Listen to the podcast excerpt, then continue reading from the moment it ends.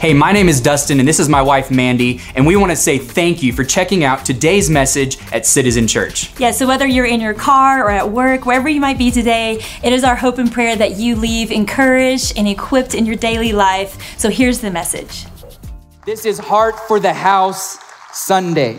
We've been looking forward to this. This is one of my favorite Sundays of the entire year. I find myself saying that a lot, but I just have a lot of favorite Sundays. But this is one of them. And um, I'm going to recap just a little bit of what we're giving to today and even for the rest of the month. You're able to give to our Heart for the House um, initiative endeavors through the end of the month. But today's the day that we've been praying about for the last month or so. Where we're asking ourselves, what is God wanting me to give? What is God wanting our family to give and to sow into this house? The series we've been in is As for Me and This House. And then we're ending today with a heart for the house uh, message and heart for the house offering. Um, the endeavors that we're giving to this year, like I mentioned, our anchor project this year is opening a brand new preschool at our North Campus uh, called Foundations Preschool. In week one, I talked about the importance of a strong foundation under the feet of the next generation, the importance of, of biblical literacy, and, and, biblical morality to where the next generation knows how much God loves them and knows what he says truth is and for, will forever be. So that is our main anchor project that we're giving to this year. We also talked about um, a, a family in our church, an amazing family in our church, and wanting to continue to do this in the future for other families. We believe so strongly in adoption and we believe so strongly in life that sometimes uh, the, the means of adoption can get extremely costly. And for those in this house that feel a calling to do that as a part of our Heart for the House offering, to invest not only in the entity or the place, but also the people, we're coming alongside Tyler and Marley Davis to help an adoption come to pass. And we're going to believe uh, the, the child that they'll be adopting will one day be running through our building, receiving Christ as their Savior, learning the Bible, and we get to invest there. And then last week, we talked about the importance of the church. I said, I love, I love my church. I love Citizen Church, but there's one thing I love more than my church. It's the church. And every year we give a portion of our Heart for the House offering to our co-church network. Um, we have uh, we have almost hundred churches in our network that we're giving resources to and investing into their churches and into the pastors' lives. And and we as a church are committed not only to this house, but the house, the church. And we talked about how we have an apostolic calling, but then not only to co-church, but also, um, we also talked about last week that we are going to be investing in a brand new church plant in downtown Phoenix, Arizona called Valley Church with Chris and Connor Moore. We're coming alongside them in a major way. Um, they are joining our co-church network. They're going to be a sister church of ours. And I cannot wait to be able to recommend this church. And as they start having all of their interest meetings, we're going to keep all of that information in front of you. But this is an amazing couple called by God that that are a part of our network. And we're going to be introducing them to you in person at our rally conference in February. So there's a lot happening. We're giving to even more things in our Heart for the House offering that I had time to even mention in this series. But we also set out a very lofty goal because to see all of this come to pass, we're set out a goal at the very beginning of this series, a stretch goal of $1 million coming into this Heart for the House offering. Last year, we set a goal of 500,000 and almost $700,000 came into the offering. And we just felt as a leadership team that God was, was quickening our hearts to step out in faith and to say we believe that every endeavor that we're setting out to accomplish in 2024 can be done if every person sacrifices something in this heart for the house offering. It's such a privilege to be able to sow into an institution, into an organization that matters for eternity. Do you guys believe that today? Are you excited about all of these endeavors? So I, I remember, I'll never forget the year 2010, one of the biggest years of my life because that was the year I met Mandy, my wife. We started dating in the summer of 2010. We ended up getting married in the fall of 2011. But I, I remember quickly as we started dating, I remember quickly understanding this, this, this woman, I almost said this girl, she's a woman. This woman, this is the one.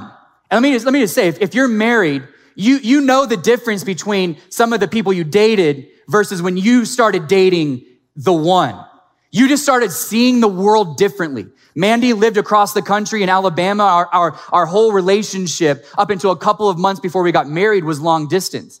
But I remember as we started dating and I started falling more and more and more in love with her, there was this moment that fall where I just knew we are getting married. And the moment I knew that this extravagant love that I had for her, when I had that level of love, that extravagant love started turning into an extravagant mindset with everything that I had. I started looking at my savings account a little differently, thinking that needs to increase. I started looking at my checking account. I started becoming a saver. I started buying furniture for a future house. Over the course of us getting engaged before her and the kids that she had moved out here. Don't, don't worry. I was living with my parents. She didn't, we don't move in together because we're Christians and we wait till marriage, right? Okay. So anyways, different sermon, different topic, but okay. But, but, but she moved out. I got a house ready for them. I saved. I did everything I could. I, I, I did. I got furniture ready. I was saving for the ring, saving for the honeymoon. I looked at everything I had. And because of the extravagant love that I felt for her, I started extravagantly giving because of an extravagant mindset. We view everything we have in a completely different way when we experience a love unlike anything we've ever had. When we look at our relationship with God and when we talk about generosity, we talk about really anything, if we truly have this extravagant love for God and for his house, heart for the house, we begin to see what we have as not something that has us, but something we have that God may want to use for his kingdom that matters for eternity. Psalm 26, 8 says, Lord, I love the refuge I find in your house, the place where your glory dwells. That's King David writing. I love the refuge I find in your house. Do you love the house of God? If you have your Bibles, you can turn to John chapter 12. And there's a story here about an extravagant love that someone had toward Jesus. And it resulted in an, in an extravagant response of generosity toward Jesus. John 12, 1 through 8 starts like this. Six days before the Passover, Jesus came to Bethany. If you don't know where Bethany is, it is, it's like a tiny little suburb of Jerusalem, just a couple of miles from Jerusalem.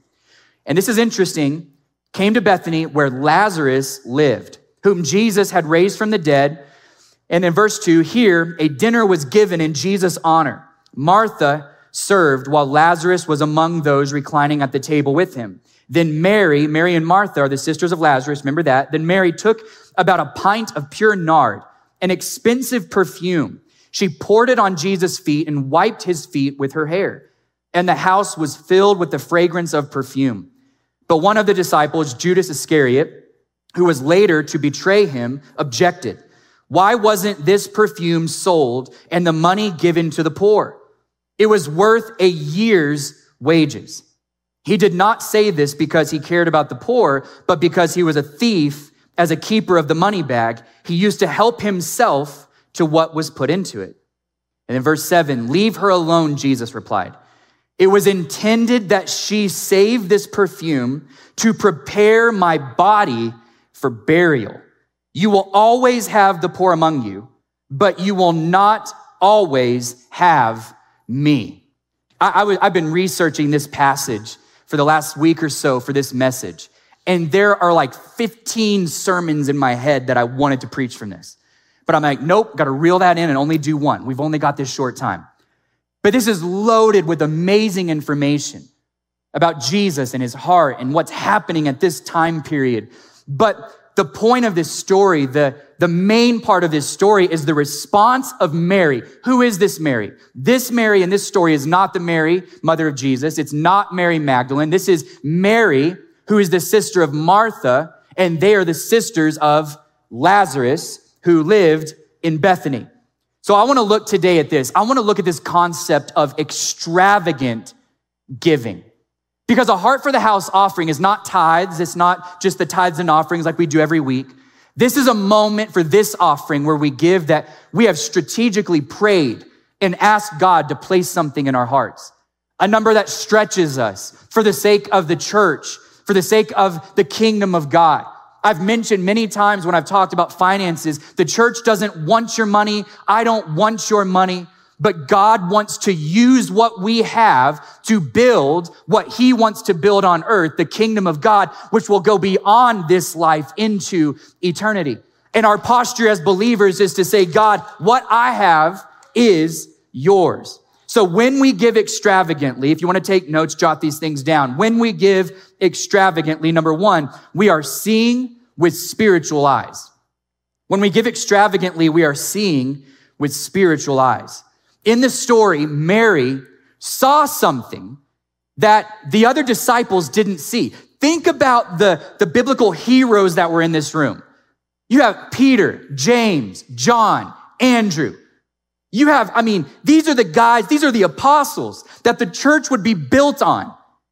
But Mary saw something in the spiritual that they were not seeing because they were only seeing in the physical. One of the most comical parts of reading the Gospels, Matthew, Mark, Luke, and John, is how much the disciples don't get it until they finally get it. I mean, I'm looking at them and, and it makes me feel so much better about myself when I'm reading the Bible sometimes and I just don't feel like I get it. Jesus had to say the same thing over and over and over to them. But in this story, Mary understood something because she saw something that they did not see. She was thinking this, looking at the room.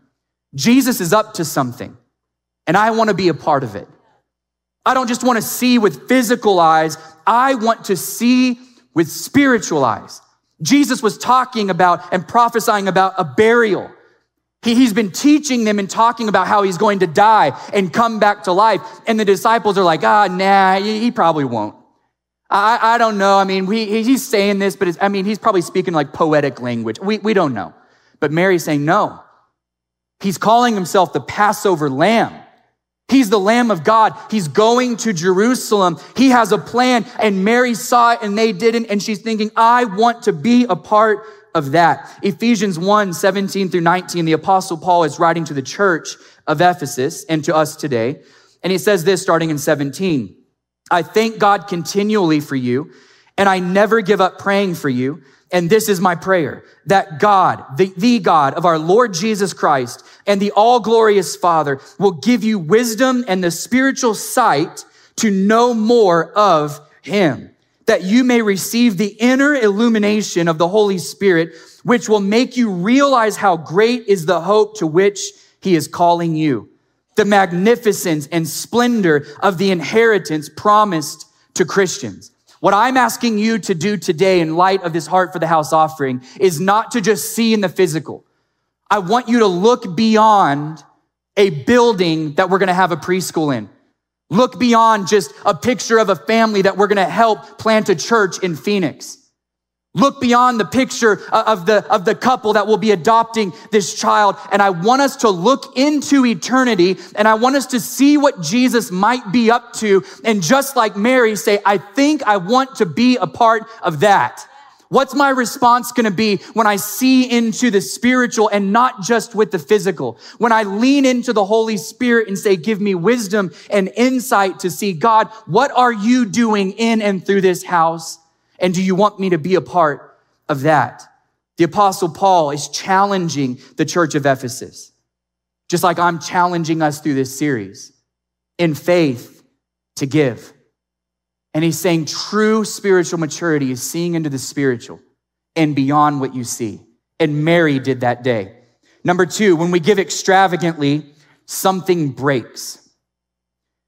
When we give extravagantly, something breaks. What do I mean by that? This story is told in several of the Gospels Matthew, Mark, Luke, and John. It's told in several of those. And in Mark's version of this, he writes this in Mark 14, 3. Now, while Jesus was reclining at the table, a woman came with an alabaster jar of costly aromatic oil from pure nard. And then it says, after breaking open the jar, she poured it on his head. After breaking open the jar. So, I mean, they're all reclining at the table, and here comes Mary, and she has this jar. And, and, and we, I, I, what, what is this scene? And part of me thinks this was extremely moving. And then part of me thinks I'm wondering because some of these disciples were kind of goobers.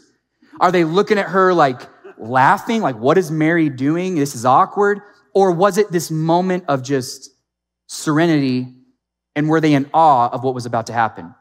She walks up and takes this jar. This jar we find in, in one of the books was 300 denarii which would be the equivalent today of $30,000, a year's wages for Mary. This wasn't just, I'm gonna go get my perfume that, that costs 50 bucks. This was a year's wages that she had saved up for future things that may happen in her home. But something broke. Something had to break when we give extravagantly. And there's two quick things I want to say about this. When we give extravagantly, something breaks first of all, in us. When we give extravagantly, when we move beyond the obedience level of giving with tithing, and we move into a realm of, I'm gonna pray, because that, that prayer, I'm telling you, there are certain prayers, there's like a handful of prayers that are a little scary to pray. One of those is, God, how much do you want me to give? Because oftentimes God's response isn't an answer to that question. His response is, how much should I let you keep? Because extravagant giving is opening up our lives and saying, What I have is yours, and trusting God with the outcome if we listen to his voice and say, Okay. Something breaks in us because the will of people, if you're like me, it is not easy to move into a realm of extravagant generosity. It's not. Something has to break. That's why the Bible calls it sacrifice. The word sacrifice literally implies that something is dying. Now, that's probably a bad angle to go when I'm getting ready to take an offering, but let me tell you this. It's not that something dies, but something in me does because I'm sacrificing. There's a certain level of, of, of, thinking about me. There's something in me that has to break in order to do something like Mary did, because even the other disciples didn't move into that level of extravagant giving. 2 Samuel 24, 24, King David said this. I love this. Under no circumstances will I offer up to the Lord my God offerings that cost me nothing. You want to know what it means for something to break in us? It costs you. Week one, I told you when we're praying about this offering, this is the terminology that Mandy and I have been praying. We've already given in our Heart for the House offering online. We've already given our offering. I said, Mandy, when we first started thinking about it, I want it to be a number that stings, cost, sacrifice, but not a number that debilitates. And I want us to hear what God is telling us. Sacrifice stings, but with sacrifice comes true offerings. And David saying, under no circumstance am I going to offer God something that doesn't cost me something. But also, so something breaks in us, but also I love this, something breaks for us. There are things in our lives, if you're like me, that you've been asking God, I, I, I need this thing to break. I, I need the stronghold to break. I, need the lid at my work. I need the lid on my life. I need something to break in my life. But when we allow ourselves to move into extravagant generosity, something breaks in us, but at the same time, biblically, something breaks for us. Oftentimes, the things we want God to do for us, the miracles and the multiplication in our lives, the breakthrough are on the other side of the breaking found in the extravagant offering. What we want, the miracles and the multiplications are, find, are found on the other side of the breaking when we step out and give in an extravagant way. And I want to be clear, I'm not talking about a prosperity gospel. If you've heard me preach on this, I make it clear. God is not a give to get God. He's not. But at the same time, I was, I was literally saying this to Mandy yesterday. This is, this is the most simple yet complex thing to teach on. He's not a give to get God. He's not. Because that mindset tries to control God, and he doesn't work like that. But he is the God of seed time and harvest. When I sow, something comes out of the ground. When I give, God says, I will bless. But what we do over here is we go, well, I, am going to give to get blessed. And God, I'm going to tell you exactly how I want to be blessed. If I give $500, I need 5,000 in return. That's prosperity gospel. That's weird. That's dumb. But over here, we're saying, God, that's the number you're telling me to give. Okay. that's gonna, that's gonna cause a little bit of breaking in here. But I'm, going, I'm gonna do that. But on the other side of breaking is breakthrough. There is something that you're believing for that un, is unlocked when we go above and beyond in extravagance in response to love and gratitude toward God. It's about breakthrough. It's not about getting rich. It's not about the return. It's about what does God have in restore for me. It's about a biblical pattern and principle that we see all the way through. I, I, love this connection. I love this. Matthew 14, 19 is the story of the feeding of the 5,000. We, we know the story. If, if you've been in church at all, you might know a little bit of this story. So there's uh, 5,000 men, maybe 15,000 people. Jesus has been teaching all day, right? No food. The disciples present this problem to Jesus. Jesus says, go find what you can. They come back, back and say, we found um, one little boy. There's five loaves and two fish. Five loaves and two fish. That's all we got. That's all we got, right? Matthew 14, 19, this is what happens. He took, look at the wording. He took the five loaves and the two fish, looking up toward heaven, he blessed it and broke the loaves and gave them to the disciples. Look at the sequence. He took them, set them apart in his hands. He blessed them. He broke them and he gave them. And in the giving was the multiplication and miracle that was needed. This exact wording, okay? On the other side of breaking was the miracle. Uh, this exact wording exact wording, is also found in Matthew 26, 26 through 30 in the Last Supper. Pay attention to this. Matthew 26, 26 through 30 says, While they were eating, Jesus took some bread, and after blessing it, he broke it and he gave it to the disciples. There is this biblical pattern and sequence that God uses in the Old Testament and New Testament. It is things like this that make Bible study fun and fascinating because there are patterns all the way through. But notice the order. Notice the order. The multiplication and miracle always comes after the breaking. There's a moment of putting something in God's hands He's blessing it, breaking it, and giving it and offering the multiplication. I want you to think about what God did. Oftentimes as a pastor, I'll say, I'll never ask you to do something that we won't do. We've already given in this offering in a sacrificial way. But what's on a larger, crazier scale is God will never ask us to do something that he is not willing to do.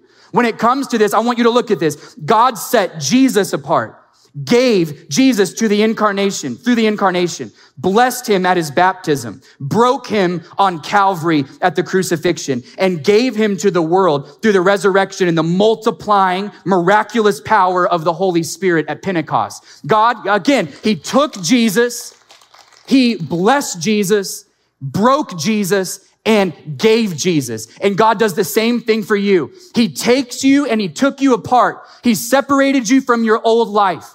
He blessed you with purpose and calling in your life. He broke you, but not to harm you, not out of anger and not to punish you, so that you could be given to the world as a miraculous multiplier of the blessing and testimony of what God has done in your life. Miracles and multiplication come after the breaking. They come after the breaking. So many Christians run from the breaking but the breaking leads straight to the miracle and the multiplication. I think many of us today, many of us today, what my prayer is that we would move into this next level of breaking open an extravagant offering. Like I said earlier, I don't want anyone to do something on a whim. I believe that this kind of giving needs to be a strategic response to God, not to a pastor. But I do want to tell you think in an extravagant way. Open yourself up to the Holy Spirit to really show you what He wants you to do and trust God with the outcome. Number three is this we, when we give extravagantly, atmospheres change. When we give extravagantly, atmospheres change. I love this. It's just a short little point, but it's I love this. John 12, 3 says, Then Mary took about a pint of pure nard, an expensive perfume. She poured it on Jesus' feet and wiped his feet with her hair. And I love this. And the house was filled with the fragrance of the perfume. You could also say the house was filled with the fragrance of the offering, filled with the fragrance of her love response to Jesus. Atmospheres change when we give extravagantly. Think about worship. Money is not the only way to give. When we worship, atmospheres change when we give our worship extravagantly to God. Atmospheres change when we give extravagantly financially with our time and our resources. Atmospheres change. You can truly sense the presence of God. Atmospheres change in our homes when our kids know that we are strategically generous with the church. We talk to our kids about what we give. We talk to our kids about how we're going to budget here and we're going to sacrifice here because the house of God is what we're giving our lives to. Not just because we're pastors, but because we're believers and want to be a part of what God is building around the world that will last forever. We get our kids involved in the giving. We show them because we want the atmosphere to change. When I'm placing God as the priority, when I'm listening to his voice about what to do in a situation like this with an extravagant offering opportunity, then I'm, when I'm obeying that, then my relationship with him is closer and all of a sudden the atmosphere can change in my own mind. And again, it's not about an offering. I'm talking about an extravagant lifestyle with giving, not getting. Because people in our country and in our world pursue an extravagant lifestyle of receiving and getting. But the call biblically is to reverse that and to truly understand that atmospheres can change in our lives when we do. Number four is this when we give extravagantly, legacy is established. Legacy is established. Matthew 26, 13. In Matthew's version of this story, it says this Matthew 26, 13, I tell you the truth, wherever the gospel is proclaimed in the whole world, that's how big of a statement this is. Right after she pours out the ointment, what she has done will also be told in memory of me. Wait, it doesn't say that, does it? This is Jesus talking. And he says, What she has done will also be told in memory of who? Her. Now, let me tell you, I'm the first person to give all glory to God because he deserves it. Right? We plant, we water, the New Testament says, but he brings the growth, period. But there's also an allowance because Jesus is saying, Your legacy is important. Her legacy and memory was important. And because of an extravagant gift and offering, she did something that day that would matter for eternity. She understood that day. I, I, love this because Jesus talked about the burial. He stopped his disciples from getting mad and said, She's preparing my body for burial. She understood something about what he was doing. She was sowing into the importance of the gospel, the death and resurrection. She was sowing into what Jesus was building for the future. And he said, because she prepared my body for burial, people will talk about her forever. You want to know something about the day Jesus died?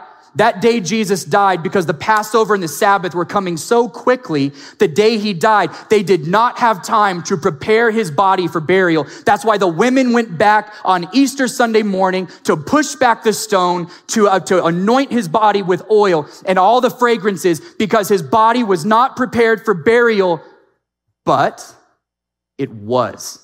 Six days before that, Jesus literally says it with his own mouth because she saw what you did not see. She is doing what most will think was left undone because she was sowing into the future and building a legacy for her forever. I think it's amazing. I'll say this when we give to the house of God, we're giving to the work of the gospel. I know there's distrust out there with some people in churches.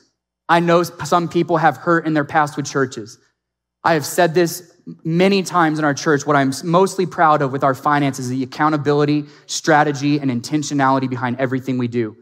I do not call the shots on the money in our church. We have a New Testament model of a board of directors and elders where we work meticulously together, forming budgets and strategies for the future. Every penny and dollar is approved because we take it seriously, because we know that legacy is important. We know your legacy is important. I think there's nothing, nothing better we can give to than the house of God.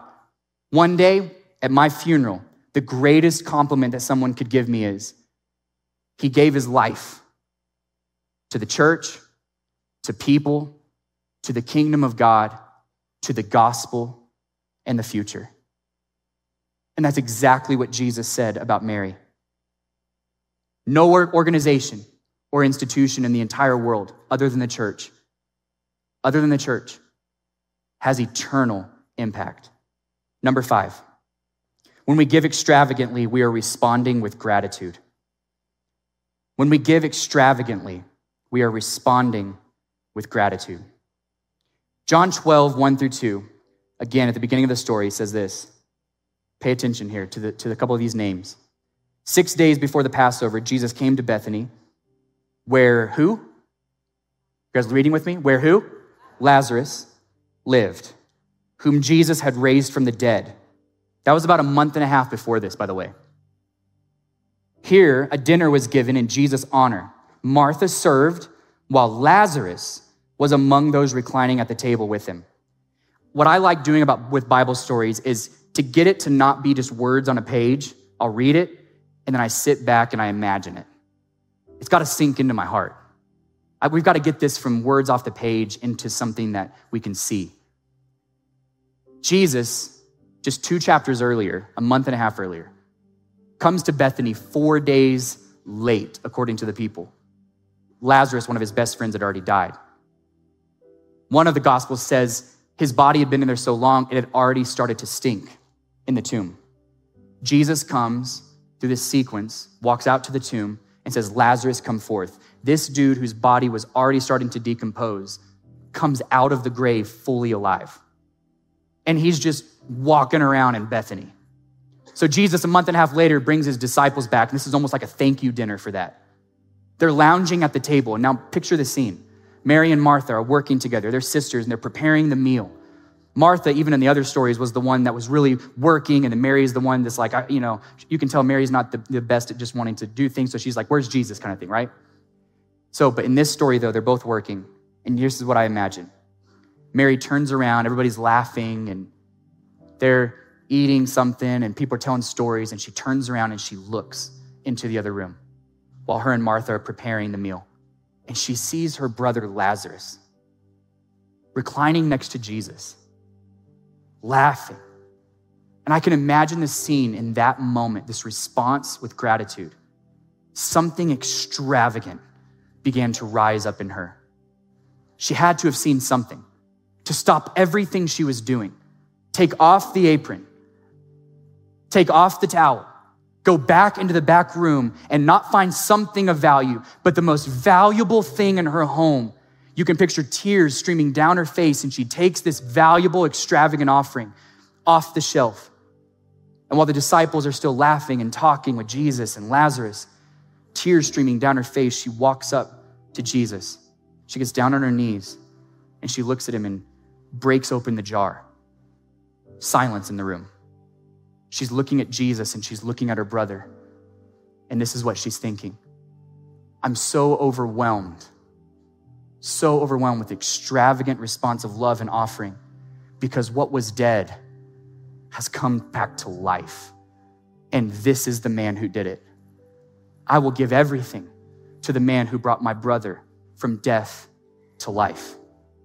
When I read that in this story this time, I couldn't help but think this. When I give here, when I'm tithing, when we're giving in heart for the house, I think about my kids from death to life, and they're at the table with Jesus. I think about many of you when you look on the rows to your left and to your right, there was a father who spiritually went from death to life because of Jesus in the house of God. There was a son or a daughter, a young adult, a teenager, your father, your mother there's a Lazarus at your table. And he went from death to life. And I can't help, just like Mary, to just stop what I'm doing and say, How can I just let this go by and have a casual dinner when the man who defied death, is about to conquer death, is sitting in my living room? I'm going to bring an extravagant offering that matters eternally so more people, what Mary's thinking, can be like my brother Lazarus. You know what I love about our vision for 2024 is it's not about buildings. We are going to be building, but it's not about buildings. It's not about coffee shops. It's not about even church buildings in Phoenix. When we give in an offering like this, we give for one reason. So God is glorified, and so Lazarus can go from death to life. The testimonies that will come from 2024 will be amazing. I had a pastor friend text me yesterday and said, I was praying for your offering, and I feel very strongly that God gave me a word for you. And what's so funny is it's ended up being the exact same thing Mandy said to me about an hour earlier, standing in our bedroom. We were talking about our my sermon. He didn't know any clue about what I was preaching on, and I was thinking, Mandy and I were thinking about, you know what was interesting about the story of Mary? When you think about that sequence, God took it, set it apart, blessed it, broke it, gave it. Where's the blessing in that sequence? At the end or the beginning? Beginning. The blessing is before the breaking, but the miracle and the multiplication. I think sometimes we say, God, if I give this, will you bless me? And what God is saying is, you have the order wrong. I've blessed you. Now give and watch the multiplication. The blessing was already in the house. Mary didn't have to go find something, she had the blessing. I think many people go, I, I'm not blessed enough to do. I, I, I'm not ble- I, I'm going to wait till God blesses me. And God's saying, I've already blessed you. I've already blessed you. But when we give, watch the multiplication. And this is what my pastor friend said after all that. He had no clue what I'm preaching on. He said, Here's your word that I feel like God's speaking over you. The blessing is already in the house.